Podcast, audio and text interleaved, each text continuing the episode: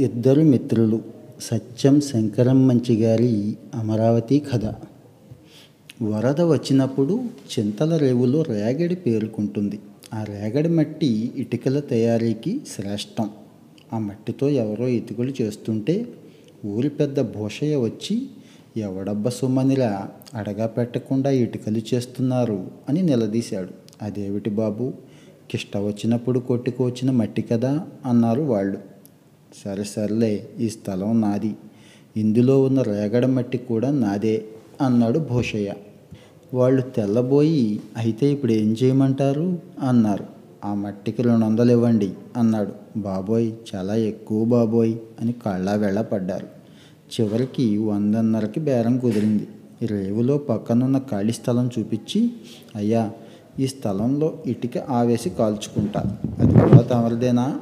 అన్నారు. అది నాదే నిరభ్యంతరంగా వాడుకోండి. వందకి పది ఇటుకలు నాకు ఇవ్వండి అన్నాడు భోషయ్య. అలాగే అని ఒప్పుకున్నారు. రేవులో రేగడి మట్టి నాదంటే కాదనేది ఎవరు నాది అని ఇంకొకళ్ళు వస్తే కదా. అలా ప్రతి సంవత్సరం ఆ మట్టి అమ్ముకొని ఇటుకలు అమ్ముకొని బోలెడు గలించాడు భోషయ్య. భోషయ్య స్నేహితుడు రామయ్య ఒకసారి పనుండి గుంటూరు వెళ్ళి పేరయ్య దగ్గర అప్పు తీసుకున్నాడు. పేరయ్య ఏదన్నా హామీ ఉంటే గాని అప్పు ఇవ్వనన్నాడు. దానికేమి? నా స్థలం తాకట్టు పెడతాను అన్నాడు రామయ్య. అలా పత్రం రాయమన్నాడు రాసేశాడు. తూర్పున సుబ్బరామయ్య గారి చేను దక్షిణాన వెంకటరామయ్య గారి పొలం పడమట సీతారామయ్య గారి చేను ఉత్తరాన కృష్ణ ఒడ్డు ఫలానా ఫలానా సర్వే నంబర్లు గల నా స్థలం తాకట్టుగా పెట్టడమైనది. సంవత్సరం అయింది రెండేళ్ళు అయ్యింది రామయ్య బాకీ తీర్చడే.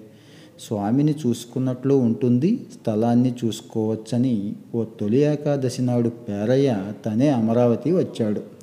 గుళ్ళో అభిషేకం చేసుకొని అమ్మవారికి పూజ చేసుకొని ఎవరినో వెంట పెట్టుకొని ఆ హద్దులు గల స్థలానికి వచ్చాడు.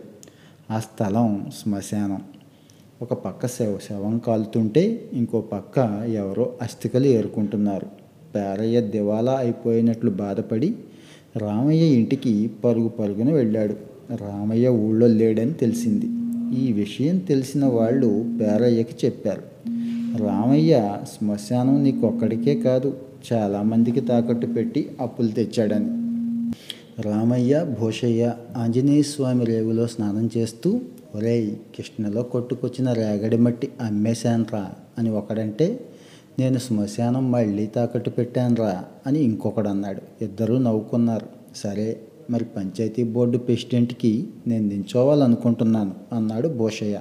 అయ్యో నాకు ముందు చెప్పలేదే నేను నించుంటున్నానని అందరికీ చెప్పేశానే అన్నాడు రామయ్య. అయితే మన ఇద్దరికి పోటీ అన్నమాట అని కొరకొర చూశాడు భూషయ్య.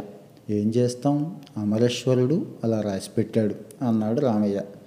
ఇద్దరు ఒళ్ళు తుడుచుకొని ఇళ్ళకు వెళ్ళిపోయారు. రామయ్య సరాసరి సీతయ్య ఇంటికెళ్ళి తనే చాపేసి కూర్చొని బావా భూషయ్య పంచాయతీ బోర్డు ప్రెసిడెంట్ అయితే మనం బతకగలమా?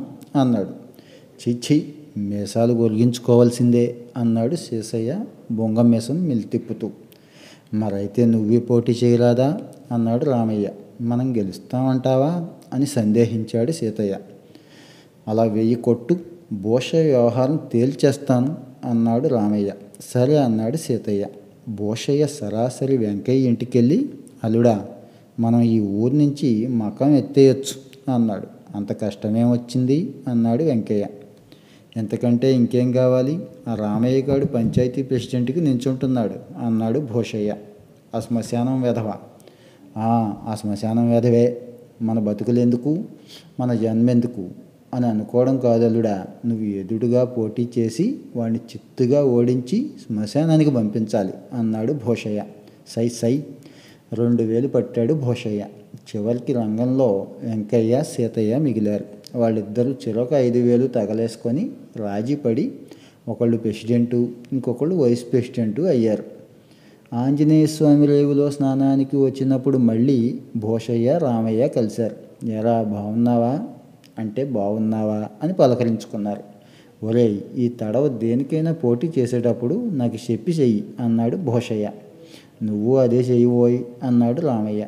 ఒరేయ్ మన ఇద్దరం కలిసి పనిచేస్తే ఎలా ఉంటుందంటావు? అన్నాడు భూషయ్య. దివ్యంగా ఉంటుంది అన్నాడు రామయ్య.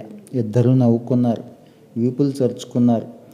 ఆలోచించి ఆలోచించి రైతాంగానికి అప్పులిచ్చే సంస్థ పెట్టి భూషయ్య అధ్యక్షుడిగా రామయ్య కార్యదర్శిగా దొంగ వేలిముద్రలు ఫోర్జరీ సంతకాలతో ఊరిని చల్లగా పాలించారు.